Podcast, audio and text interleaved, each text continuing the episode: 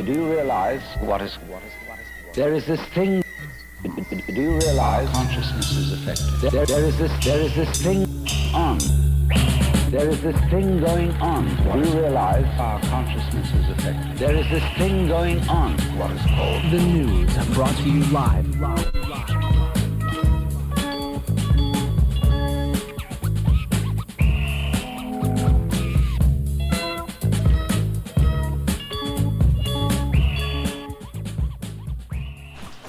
You're listening to Off the Hour Friday edition. I'm Jared Cohen. I'm Leah Serdan. I'm Josh Dimakakos. And I'm Olivia-Jeri. CKUT broadcasts live from the unceded traditional territory of the Kanien'kehá:ka, one of the founding nations of the Haudenosaunee Confederacy.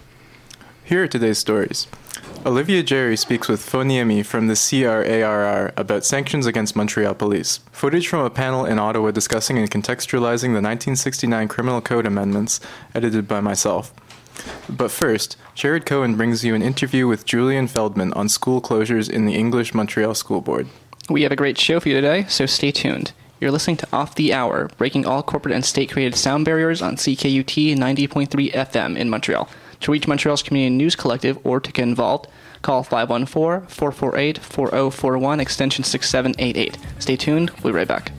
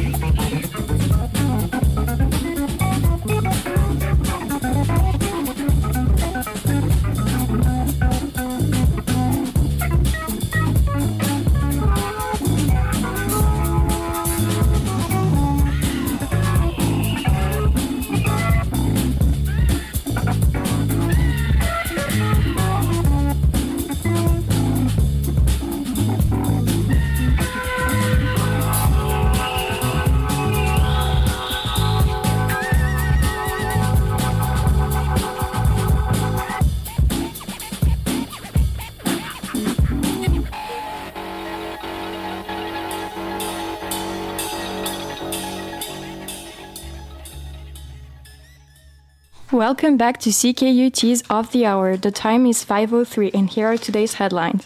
La Fédération des femmes du Québec a soulevé le 16 mai 2019 les impacts du projet de loi numéro 21 sur les droits des minorités, en particulier les femmes musulmanes. La FFQ dénonce tout d'abord le projet de loi numéro 21 comme un projet de loi discriminatoire à l'égard des femmes. D'après leur site web, cela fait plus de 10 ans que la FFQ tient une conversation sur la question de la laïcité. De 2009 à 2019, nous avons pu trouver une sortie par le haut en prenant pour grille d'analyse simple le principe nos cœurs, nos choix, s'est exprimée la présidente de la Fédération du Québec. Dans son mémoire, la FFQ explique que ce projet a été présenté comme s'il favorisait l'égalité entre les hommes et les femmes, partant du mythe que les droits des femmes passeraient nécessairement par l'émancipation à l'égard de la religion ou que la laïcité serait la garantie de l'égalité entre les femmes et les hommes. Cependant, il est faux d'associer automatiquement religion et oppression des femmes. Ce projet de loi, loin de nous rapprocher de l'égalité entre les hommes et les femmes, ne fait que masquer, sous le couvert d'une fausse laïcité, le contrôle de nos corps et nos vies. La FFQ insiste également sur l'impact du projet de loi numéro 21 sur les femmes musulmanes et leur stigmatisation dans toutes les sphères de leur vie. En leurs mots, les femmes musulmanes portant le voile sont non seulement les premières cibles du débat public sur la laïcité, mais le sont également dans leur vie quotidienne. Le projet de loi met des obstacles devant les femmes musulmanes en leur refusant le droit d'occuper certains emplois si elles portent le hijab, a déclaré Gabriel Bouchard, au comité qui étudie le projet de loi. La FFQ est pour la neutralité de l'État, mais ce projet de loi n'est pas neutre, il est discriminatoire. British Prime Minister Theresa May will resign as UK Prime Minister and the leader of the Conservative Party on June 7th after failing to get her Brexit plan through Parliament. Theresa May made the announcement in front of 10 Downing Street. In a speech delivered to the press this morning, she said, I feel as certain today as I did three years ago that in a democracy, if you give people a choice, you have a duty to implement what they decide. I have done my best to do that. I have done my best to do that. I negotiated the terms of our exit and a new relationship with our closest neighbors that protects our jobs, security, and our union. I've done everything I can to convince MPs to back that deal. Sadly, I have not been able to do so. I tried three times, but it is now clear that it is in the best interest of the country for a new Prime Minister to lead that effort. On May 24th, hundreds of people gathered at Federal Immigration Minister Ahmed Hussen's constituency office to deliver a petition in support of Jobandeep Singh Sandhu and to call for permanent resident status on arrival for all migrants and students. Those gathered protested against rules that limited migrants, stu- migrant students' ability to work. Jobandeep Singh Sandhu was arrested a few days before finishing his mechanical engineering uh, technician degree without a traffic with a t- traffic violation by the OPP and handed over to immigration enforcement. It is unclear how the OPP came to know that Sandhu was working more than 20 hours per week and that his permit allowed that his permit allowed at this time. Unless he is granted a temporary resident permit, Sandhu faces deportation on June 15th. On May 10th, the Tax Court of Canada made he- a historic ruling recognizing that temporary foreign workers are entitled to employment insurance benefits even if they have been working without valid permits. This comes after months of struggle from 18 Guatemalan foreign workers who were defrauded by Quebec companies who told them that they would be able to work for different employers than the one that hired them, which uh, is declared illegal. The Immigrant Workers Center joined these workers in appealing a ruling that workers would not be required employment insurance benefits, nor, nor would they be entitled to them. Vivian Medina, an organizer with the IWC in Montreal, said that this historic decision doesn't just mean justice for this group of Guatemalan workers, but also for thousands of temporary workers for whom access to social protection and labor rights is systematically denied. We also hope that this decision, which emanates from a federal court, obliges the Minister of Public Security to recognize that measures prohibits this group of workers from returning to Canada because they uh, they work without a work permit and are unfounded. This is ridiculous and unacceptable, says Medina. And those are today's headlines. For the last few weeks on Off the Hour Friday edition, we've been covering discussions between the English Montreal School Board, the EMSB, the Commission Scolaire de la Pointe de l'Île, CSPI, and the Ministry of Education. This goes back to May 8th, when Minister of Education Jean-François Roberge gave the EMSB a month to come up with the 150 classrooms needing to address overcrowding in the CSPI. Threatened with the closure of three of its schools in Saint Leonard and Montreal Nord, the EMS the uh, Minister Roberge's move was criticized by commissioners and parents for shirking the 18-month consultation period legally required in advance of transferring schools. Today we have an interview with Commissioner Julien Feldman, Commissioner for Westmount, Southwest, and Ville-Marie West for the EMSB. Feldman, who has criticized Minister Roberge for neglecting minority language communities in Montreal Nord, was quoted on this topic last week on the show. He commented last week on the legality of Bill 21 and provincial overreach in English language schools in the context of Section 23 of the Canadian Charter of Rights and Freedoms on minority language educational rights. Here is Jared Cohen speaking with Commissioner Julien Feldman.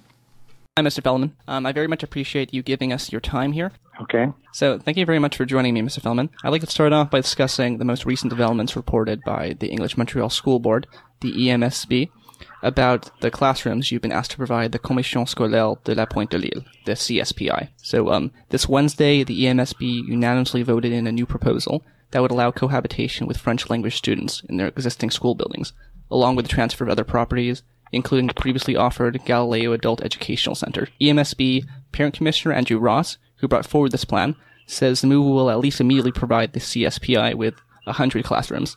So, what can you tell me about this proposal? Well, the uh, uh, I think I think I've heard that proposal uh, referred to as the uh, enhanced proposal. So the the one that's on the agenda uh, and that has gone through the 30-day consultation period is Galileo, which would be about 60 classrooms, um, and 60 classrooms times say 20 kids. Um, you know, that's 1,200, maybe 1,200 kids. And the CSPI say they need space for 3,000 kids. So the question is, do they really need the 3,000 spots? Or, um, you know, would, would Galileo um, help them? Uh, because they did say that it would help them back in February, January, February. They were quite happy to uh, discuss Galileo but politically things have changed obviously since then and now they want the three schools so and that's where the question of uh, um, cohabitation comes up because you know, the, the hope of the parents and the parent commissioner, Andrew Ross, who made the proposal, is that uh, perhaps cohabitation could work on a temporary basis while CSPI makes other arrangements, such as uh, building schools, that sort of thing. Uh, the the big question really is, do they want to cohabitate so that they can eventually just push the EMSB kids out, or uh, is it even legal? Because there's some discussion that the courts have said that cohabitation is not legal under Section 23 of the Charter. So there there are quite a few issues uh, to be discussed. Mm-hmm. That's a good point. How will the CSPI and the Ministry of Education reconcile um, their wants and needs with um, those of uh, the EMSB? Uh, I don't believe they feel they they need to. Um, what you hear, what you hear from the, the direction of the CSPI is that our schools are full. Um, we're using every last classroom, the gym, the library. We're full to the gills. And look over there, the Anglophones have half empty schools, so let's take them. So that's the uh, that's their position. It's pretty simple. Mm-hmm. Do you believe that uh, Mr. Ross's um, proposal is um, is a viable alternative to the um, or the best alternative right now to the, to the minister's planned closure of the three English language schools? Uh, it could be. It could be. And I say that with a little bit of caution because um, at this point in the debate, nobody knows what is true and what is untrue. We don't know what the people's motives are, and that's why there's a lot of uncertainty. Um, we don't, for example, CSPI has refused to produce their triennial plan. A triennial plan is uh, a document that all school boards are required to uh, produce under Section 211 of the Education Act. And basically, it's a list of all the schools, how many kids are in each of the schools, and the total capacity of that school. And it's just a long list. And as part of the uh, as part of the document, the school board, uh, every school board in Quebec, they need also to uh, say what their plans are for the building whether they're just going to keep the building open or whether they're going to close it for renovations or that kind of thing. But CSPI is is hiding their document, so you can see that uh, that generates a lot of distrust and suspicion. Mm-hmm. Do you suspect that the conditions reported by the CSPI might have been exaggerated? Um, that's that's possible. That's possible. I mean, if we had that triennial plan, we could we could look at the situation holistically and see if there's any logic to uh, what they're saying about the 3,000 kids. Um, you know, at the the worst case scenario is that it's a we, we know that we know that CSPI has a lot of kids. Let's make that clear. Is it 3,000? Is it exaggerated? Is it a ploy to grab the schools? Uh, we don't know. Mm-hmm. I'd like to return now to the conditions under which this proposal was voted in. Uh, Minister of Education Roberge gave the EMSB an ultimatum to provide the CSPI with the spots for 3,000 students, like you mentioned, by June 10th, or risk shutting down three schools, following the minister's decision to merge two West Island English language schools earlier this year. At that point in time, the minister invoked Section 477.1.1 of the Education Act to accelerate the closure of Riverdale High School and hand it over to the Commission Scolaire Marguerite Bourgeoys this July. What do these forced closures mean for the Anglophone community in Montreal? I, well, first of all, I think that you know the question is uh, whether the closures are legal. So there's a clash of two laws: federal, one federal, one provincial. There's 477.1.1, as you mentioned, and on the other side, there's Section 23 of the Canadian Charter, which protects um, linguistic minority schools. And so the minister says, I have the power to do this and I'm going to do it. And the school boards reply, we have protection under section 23 and we're going to, we're going to enforce it. So it's, it's kind of a, a Mexican standoff in, in a certain way. Uh, but um, um, the schools obviously are required to maintain a flourishing community. Uh, you know, the schools are the basis for a lot of um, social organizing in in the linguistic community, and uh, we know that these values are important when these things go to court because uh, we've seen the experience of linguistic minorities, the francophone minority in, in other provinces, and we've seen how Section 23 can be used as a very powerful and positive force. So, and the minister is aware that uh, when we go our own way, when he insists that we should not um, choose Galileo as part of our contribution to uh, CSB's uh, capacity issue, when we defy the minister, we're we're also sending him a message saying that we're going to take the decisions that we're allowed to take in the interests of our school board within the law. So the minister can, can complain, but he knows that we're respecting the law. Right. And uh, this decision coming from the Minister of Education comes from uh, provincial government with an express desire to abolish school boards. So, what can we expect from now until 2020 under this government?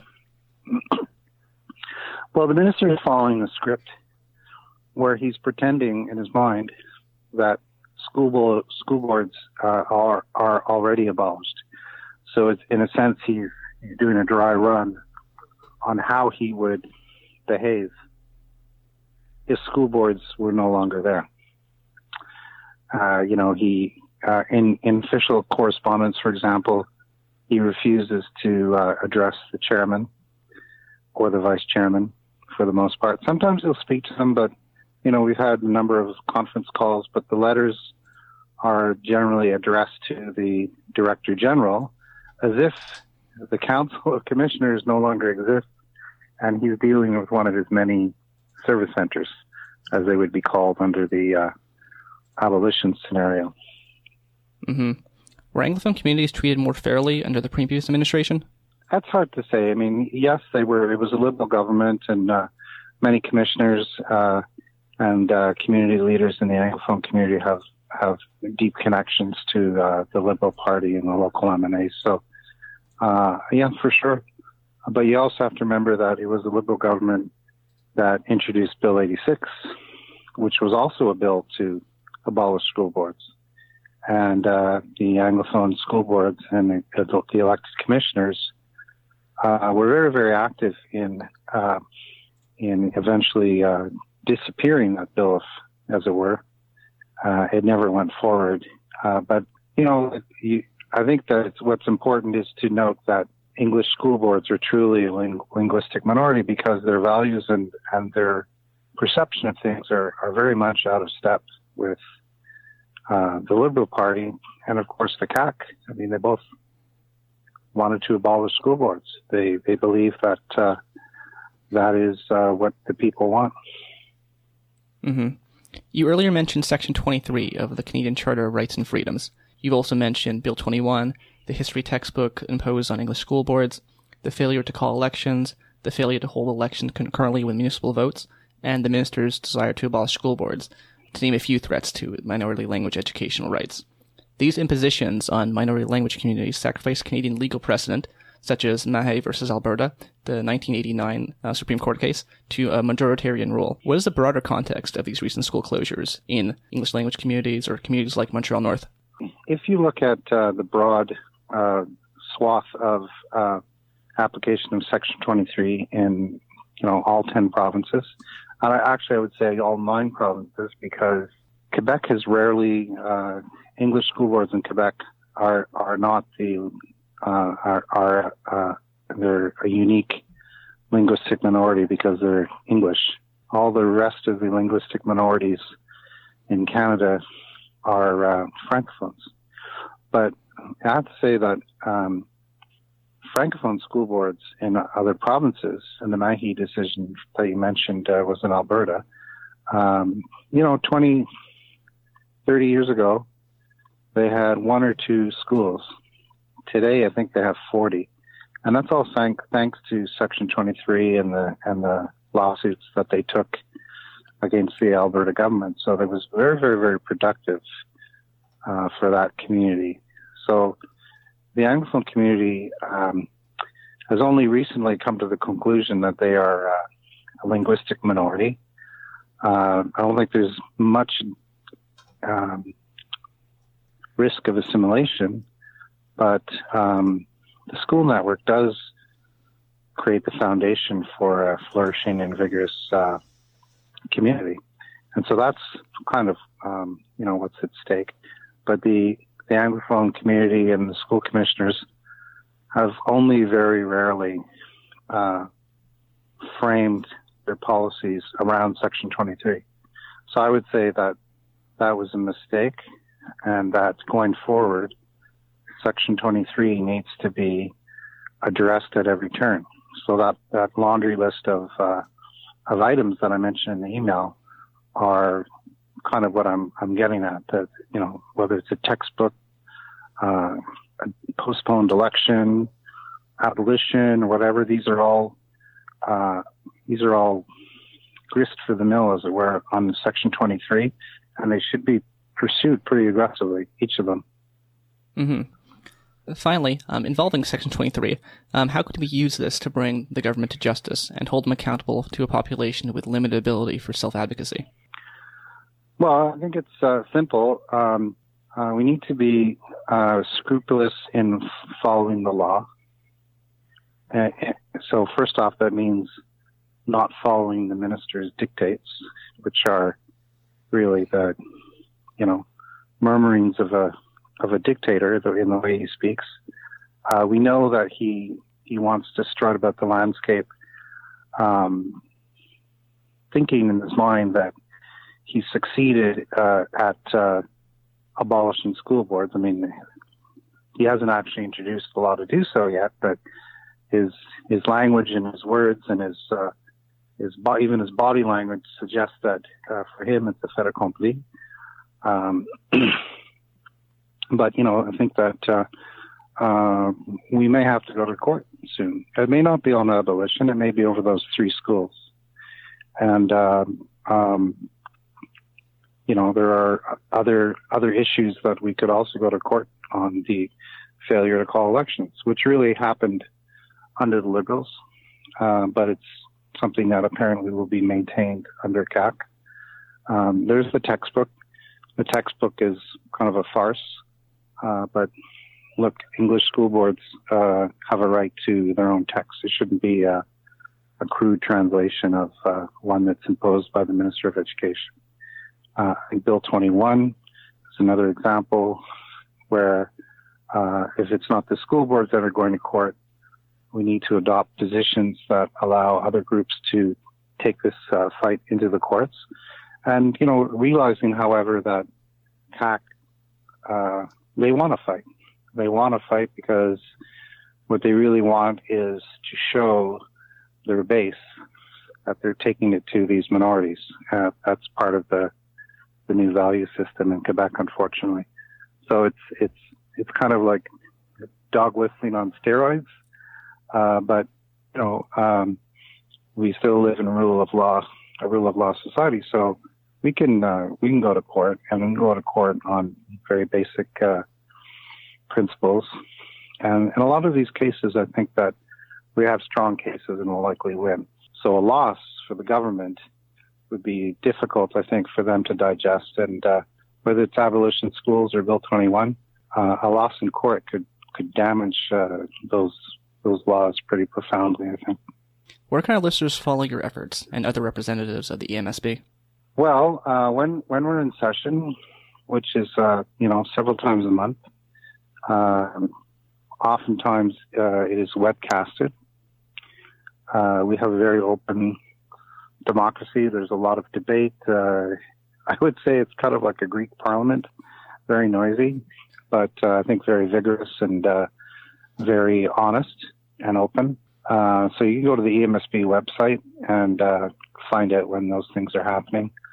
Uh, otherwise, uh, you know, there's a lot of stuff happening on Facebook with uh, a lot of people arguing, arguing and debating the issues. Um, you know, and also, of course, uh, in other media. Hmm We'll be sure to continue covering the story as it develops.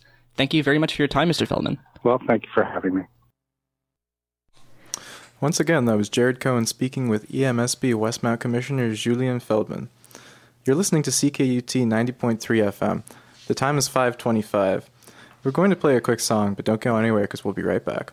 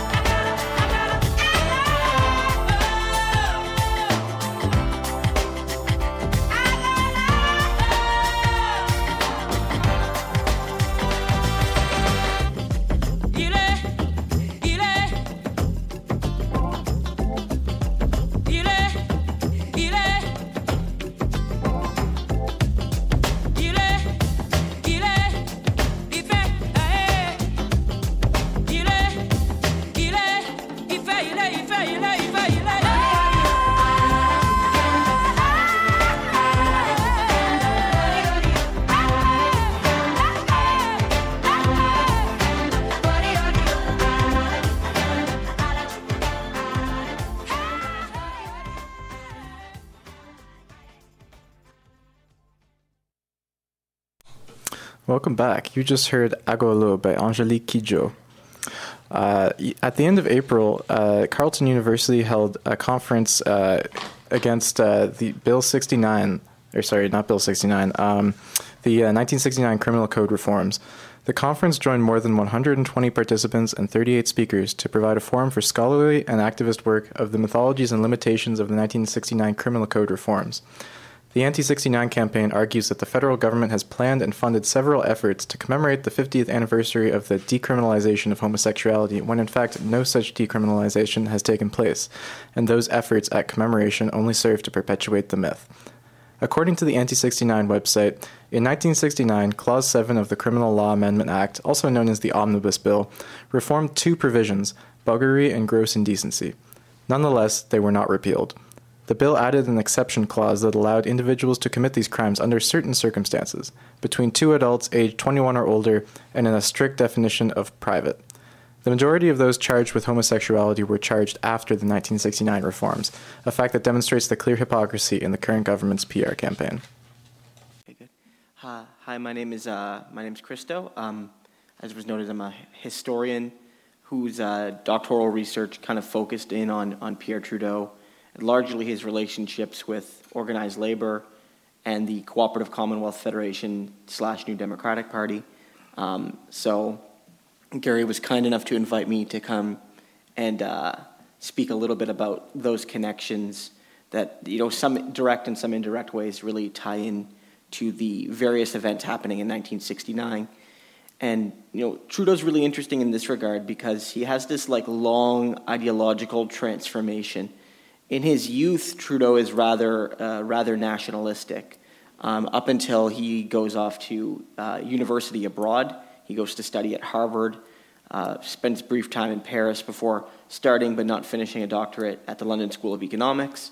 But before all of this, he's um, he's sympathetic to a kind of corporatist nationalism in Quebec, which is you know at the very least fascist sympathetic, uh, deeply unambiguously anti Semitic um, and, and, questions, um, you know, Canadian, the Canadian state in, in, in a kind of conservative direction. Um, for instance, uh, it's part of this community that if you go to the Notre Dame in Montreal, still there is a uh, image of Mussolini on the stained glass murals there, uh, symbolizing his importance to many Catholic populations in and around the time less sympathy for Hitler, let's say, but more for Franco and Mussolini, who were defenders of the Catholic faith, or at least perceived as such. But by the time he goes off in, into his young adulthood, he really starts to embrace, you know, a small L liberalism, and he comes back to Canada. And this has been interpreted as a socialism, given who he associates with. But my interpretation and my research and my interpretation kind of in this talk is that Trudeau kind of embodies this small L liberalism, which associates him with the left because at the time, even in its limited capacity, the Liberal Party was the party of Japanese internment. The Liberal Party was the party of, of uh, if not enacting Duplessis' Padlock Act, then doing nothing to oppose it. You know, it was the party that continued to deny the right to strike and bargain collectively in many cases. So Trudeau, the kind of small L liberal, looked to people like the CCF and look to um, labor leaders uh, and labor trade unionists uh, as early allies in that liberal project to quote unquote bring liberalism to Quebec. Now, of course, Maurice Duplessis was a liberal um, because often, as, as many liberals are wont to do, they associate um, you know small L liberalism with the good things of liberalism, you know the liberty and what have you, uh, so much as that is probably non-existent. But they they just you know the point is with Duplessis, he was dedicated first and foremost to the primacy of private property, which is the core aspect of, of liberalism. But um, Trudeau, in that period, forms this really strong relationship with organized labor. Um, and this is why a lot of people, and you've probably heard this, see Trudeau as you know, a, a, secret communist. You've heard this notion, or, or more accurately, from a lot of mainstream liberal people who have done most of the scholarly work on Trudeau, is that he was, you know, a kind of pragmatic social democrat who realized that the only way to make change in this country is through the Liberal Party. So he went to the Liberal Party and he, and he made that change. And he is the father of all that is good with modern Canada, whether that's the Charter of Rights and Freedoms, or whether that's the 1969 decriminalizations, or whether that's you know, the rise of, of, of, capital M multiculturalism, and there's other factors as well, um, that Trudeau is the kind of progenitor of this modern progressive Canada. And so this conference really ties into my research, at least in part, in challenging Trudeau's role in that. And rather, in, in my research, I focus on more of the kind of pure economic questions around trade union rights, politics of, of energy ownership and, and, and distribution and things like that to argue that Trudeau is rather the, the progenitor of neoliberalism in Canada. And it doesn't start with Mulroney or Chrétien or Martin, and it starts with Pierre Trudeau.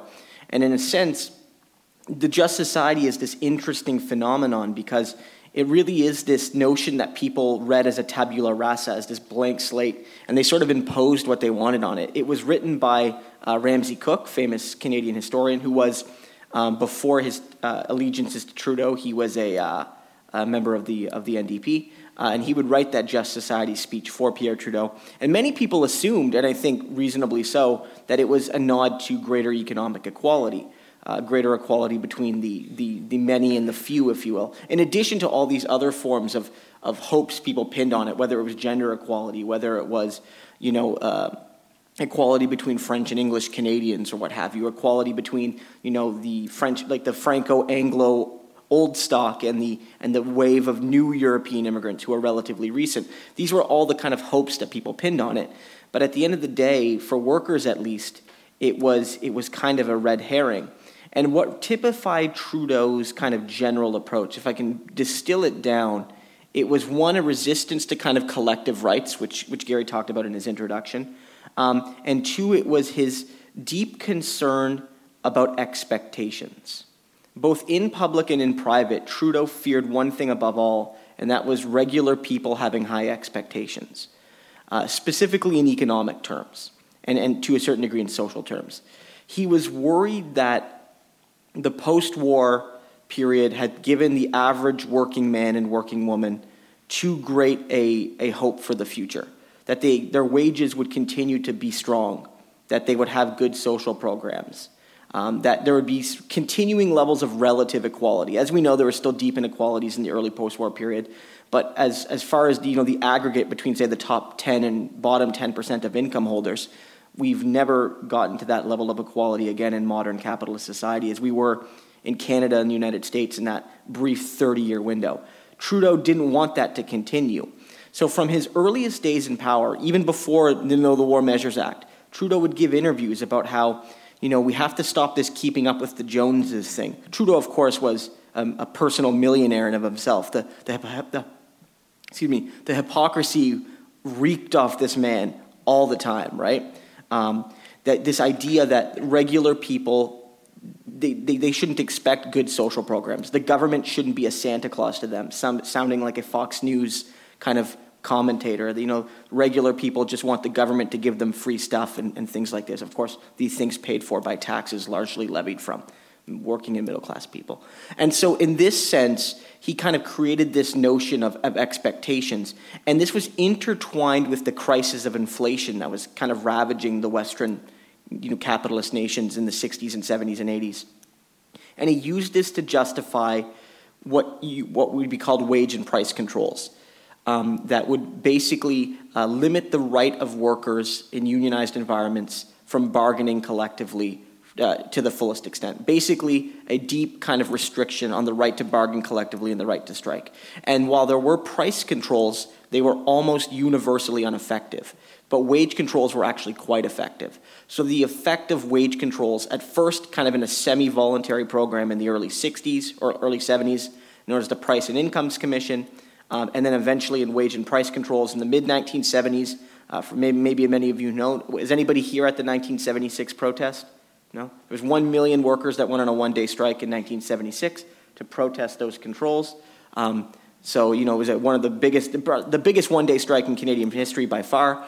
Um, and then in the early 1980s, specifically on federal public servants, the six and five anti-inflation program, which capped wages for federal public servants. In none of these cases were the controls on, on capital effective on their price, their ability to price goods, but always very effective on the ability to control workers' wages.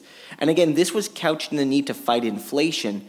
But if you read the kind of Trudeau's philosophical rants, and if you read the the, the internal policies of the government, it was really predicated, this, this notion of what Trudeau saw as a just society was about challenging the greed of regular people. Regular people through their unions were greedy. They were greedy because they demanded high wages. They were greedy because they demanded good schools and social programs. And he said that we have to stop this. We have to use the force of the state, sometimes the force of law, Other times, as we, you know, the force of, of, of direct state violence, Trudeau would say that, you know, he would kind of threaten to bludgeon workers if they, if they continued to protest him. Um, making F- Doug Ford probably blush with the rhetoric, frankly. Um, the reality is that in all of these cases, the goal was clear you have to break down workers' hope for the future because that is driving inflation.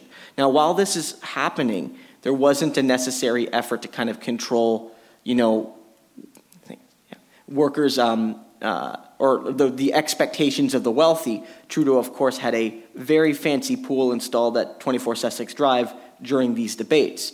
Um, Trudeau would, you know, continue to talk about the need to free the free people from tradition.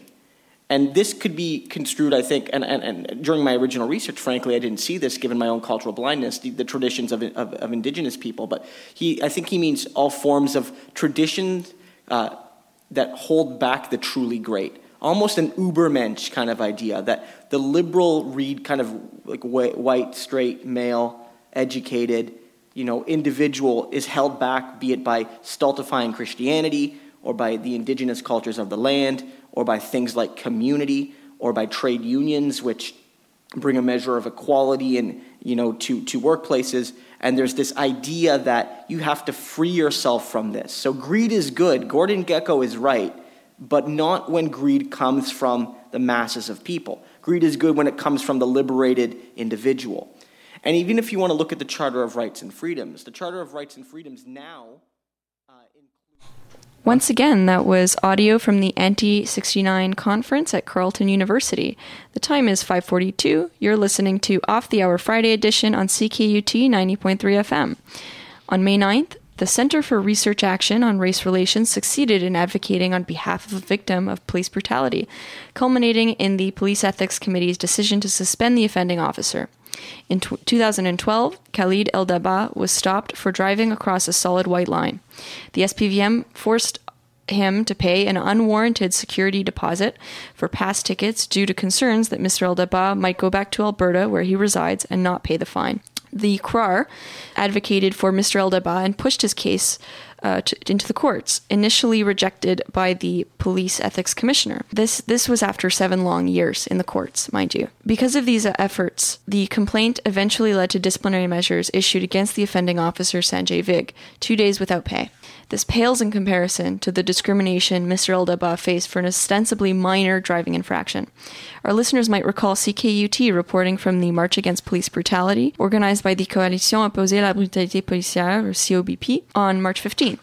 This took place shortly after a report on Giuliano Gray, who was brutalized by STM officers and was later represented by the CRARR as well. Olivia-Jeri spoke to Fo Niemi from the Center for Research Action on Race Relations um, about Mr. El Daba's complaint and other cases like his. So um, I'm calling you today about the um, Montreal police officer who was sanctioned for an illegal arrest that he made and an inappropriate use of force on an Arab driver, um, K- Khalid El Daba. The Center for Research Action on Race Relations helped Mr. Uh, El Daba with his case. Right. And um, I'd just like to know if you can discuss the details of this complaint levied against Officer Sanjay Vig, the police officer with the Service de Police de la Ville de Montréal, for committing three breaches of the Code of Ethics of Quebec police officers. Well, it's an incident that dated back from uh, nine, uh, 2012, in July 2012, uh, Mhm. many years ago, uh, in at which uh, the Mr. Debag was basically he was driving near the Rockland um, area. Crémazie, Acadie, that area. Yeah. And basically, he just came back from Alberta. He moved back here to Quebec to Le Sick, um, where he was from originally, in order to deal with, with his illness, his back injury. So he had some uh, confusion driving the road because there was all kinds of construction. So he basically he, he got stopped uh, by this police officer. Uh, who basically uh, uh, did ID check on him and saw that he has all these Alberta cards, driver's license, and medical card. So uh, he, the officer wanted to give him a fine for um, the highway traffic offense. Um, and ask him to make a deposit because the officer thought he would, being from Alberta, he would go back and would not pay the fine. Okay. There was some sort of the back and forth discussion uh, that ensued, and finally, uh, the officer called for backup for his colleague further down the street to come. Both of them remove Mr. Elderbach from his car forcefully, uh, despite the fact they were saying that I have a bad back, be careful, um, because it can create a worse injury. But they didn't listen to that. Basically, they roughed him up, and they took him back to the police station. They really um, they searched him and they did not give him his back peel, uh, pains for pills for his back pain, and eventually he ended up with um, uh, uh, several fines. Um, uh, some fines were dismissed by the court uh, afterwards, but Okay. he still had to pay some of the fines. So we held, basically felt it was a case that out of the simple highway traffic offense, but why there was so much force used, why such an escalation. Um, so we helped him file a complaint with the police ethics commissioner. At first, the complaint was rejected because the commissioner at the time, at first, didn't see anything wrong with it. We had to file an appeal. So the the uh, tribunal ordered the commissioner to review the the complaint, and finally, uh, the case was brought forward for uh, police um, with the police ethics committee for sanction. And this is why in, in, in 2019 we have those uh, the decision with the sanction on the officer for uh, making um, you know among other things errors in interpreting the, the law with regard to making deposit for a higher traffic fine and also with illegal arrest and also the use of force. Uh, Unfortunately, some of these things uh, take a long time, and that's why we will always tell people that when you deal with uh, complaints against the police, uh, whether it be uh, under the Charter for discrimination or under the Code of Police Ethics for misconduct, it takes time uh, because of the, the there's so many factors. An officer can be on vacation. Uh, um, you know, there may be a, you, you may get turned down. You have to file an appeal, and then the case will continue. Uh, it's it's not that easy. Uh, one has to be very patient and also know the the workings of the legal system in order to go as far as possible. And this is maybe one reason why many people don't uh, file complaints or are not successful in filing the complaints because it has to be basically people need to know more about the law, um, particularly dealing with the police misconduct. Okay. Um, so your uh, your organization was uh, in fact successful in pushing this case forward, and uh, and that's wonderful. We uh, we always uh, you know look to the the CRARR to the the kind of advocacy that they do. Mhm. But uh, what can the SPVM do in response to numerous allegations of targeted police brutality against visible minorities to sensitize and train officers to put an end to this kind of behavior? Well, the, the, what it does in terms of training and other detection and prevention measures, honestly, we don't know. Because for years we have heard about training, we have heard about sensitivity sessions, uh, but we'll still see the conduct at the front line against ordinary people, whether they be, be young people, even white people, young people of color, older people of color. We see the uh, a pattern of excessive use of force, a, pattern of lack of courtesy, a pattern of escalation where there should be de-escalation during the police intervention. And we also see more um, disturbing practices such as, uh, you know, uh, driving while black traffic stops, um, racial profiling, m- all these things put together shows us a pattern that reflects, among other things, a an organizational culture that needs to be changed substantially. And without that change, uh, just officer training alone may not be adequate. Because why? Because sometimes these officers have developed bias or questionable attitudes or practices even before they became and become police officers, especially when they have to go through uh, college training and, And the training at the police academy. You know, so there, there needs to be something more much in depth in terms of about changing not only behaviors and practices, but also changing the mindset and the organizational culture. So perhaps this is a problem that goes all the way down to the roots um, during these young officers training in CEGEP and at Nicolet, the police academy in Quebec. Precisely. You know, in the 90s, there was so much emphasis on community-based policing, uh, in which uh, police community relations were the, often the driving force in many police departments. 9/11 changed that. 9/11 made police into a quasi public national security law enforcement agency. And then we noticed at 2012, the student spring demonstration, we noticed a certain uh, rupture from the past, a certain break from the past, and certain tendency to use force with greater quasi-military equipments on young students. So we f- feel that perhaps over the period of almost two decades, community-based policing has been replaced by the para quasi-military police intervention in which uh, technologies and uh, weapons uh, supersede more basic human intervention and uh, community relation skills as a way to achieve, how shall we say, more effective policing. Mm-hmm. And that's something that we need. To, I think we need to pay attention to, is because of the advent of technology such as taser um, and uh, other uh, weapons. Uh, there, there, may be greater greater trends towards uh, escalation and use of force as opposed to using uh, communication skills and reasoning skills as a way to resolve a situation differently. Absolutely. And at the CRARR, have um, have you in your work uh, noticed that the rapid militarization and restructuring of police forces um, and that stray from community oriented uh, c- civil service work um, has that militarization disproportionately affected people of color, people who live in communities that are more heavily policed, um, poor Montrealers? Mm. Well, we've seen that uh, many people who have been shot to death in the recent years in Montreal tend to be people who have mental health issues. Uh, Okay. Some people were men of color. Some people were white men who were uh, homeless. Um, so that's also poverty-related um, factors. Uh, so those are the things that I think we need to keep a global view on. And one uh, area that is not often mentioned is that it's not just not the police department alone, but also the entire criminal justice system. For example, we have right now many cases before the Human Rights Tribunal against Montreal Police for racial profiling. Um, Since 2016, the entire justice system in this province has been moving towards mediation as a, a cheap, effective, and a more constructive way of resolving conflicts. The Montreal Police has consistently refused mediation in human rights cases.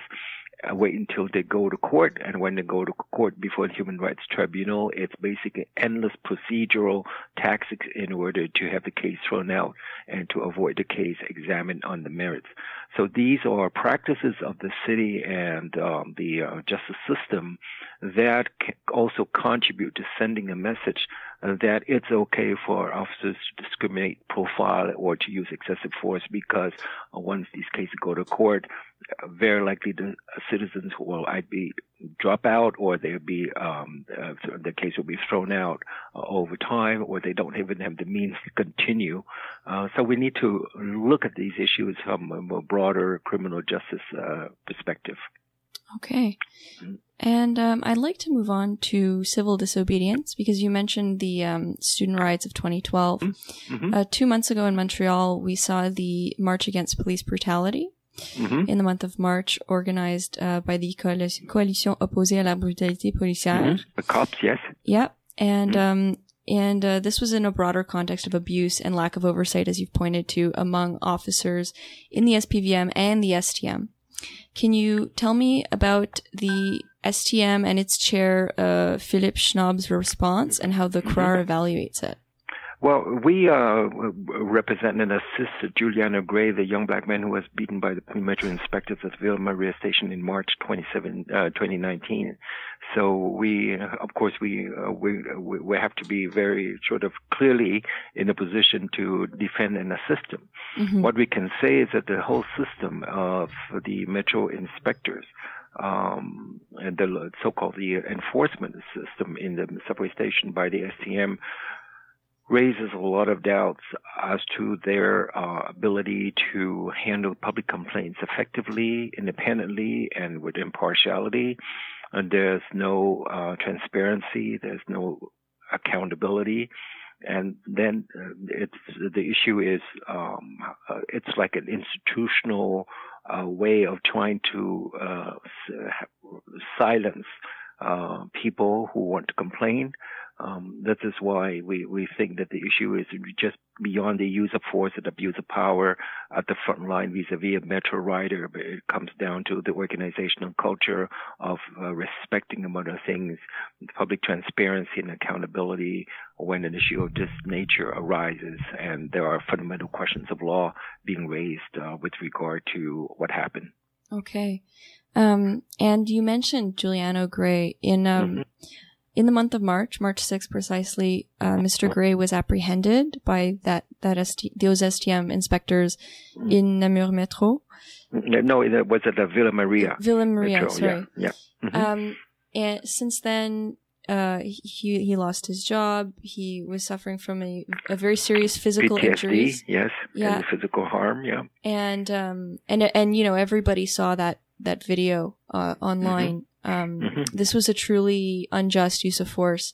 Um, can you tell us a little bit, since the CRARR is uh, advocating for Mr. Gray, uh, Mm-hmm. how he's doing now?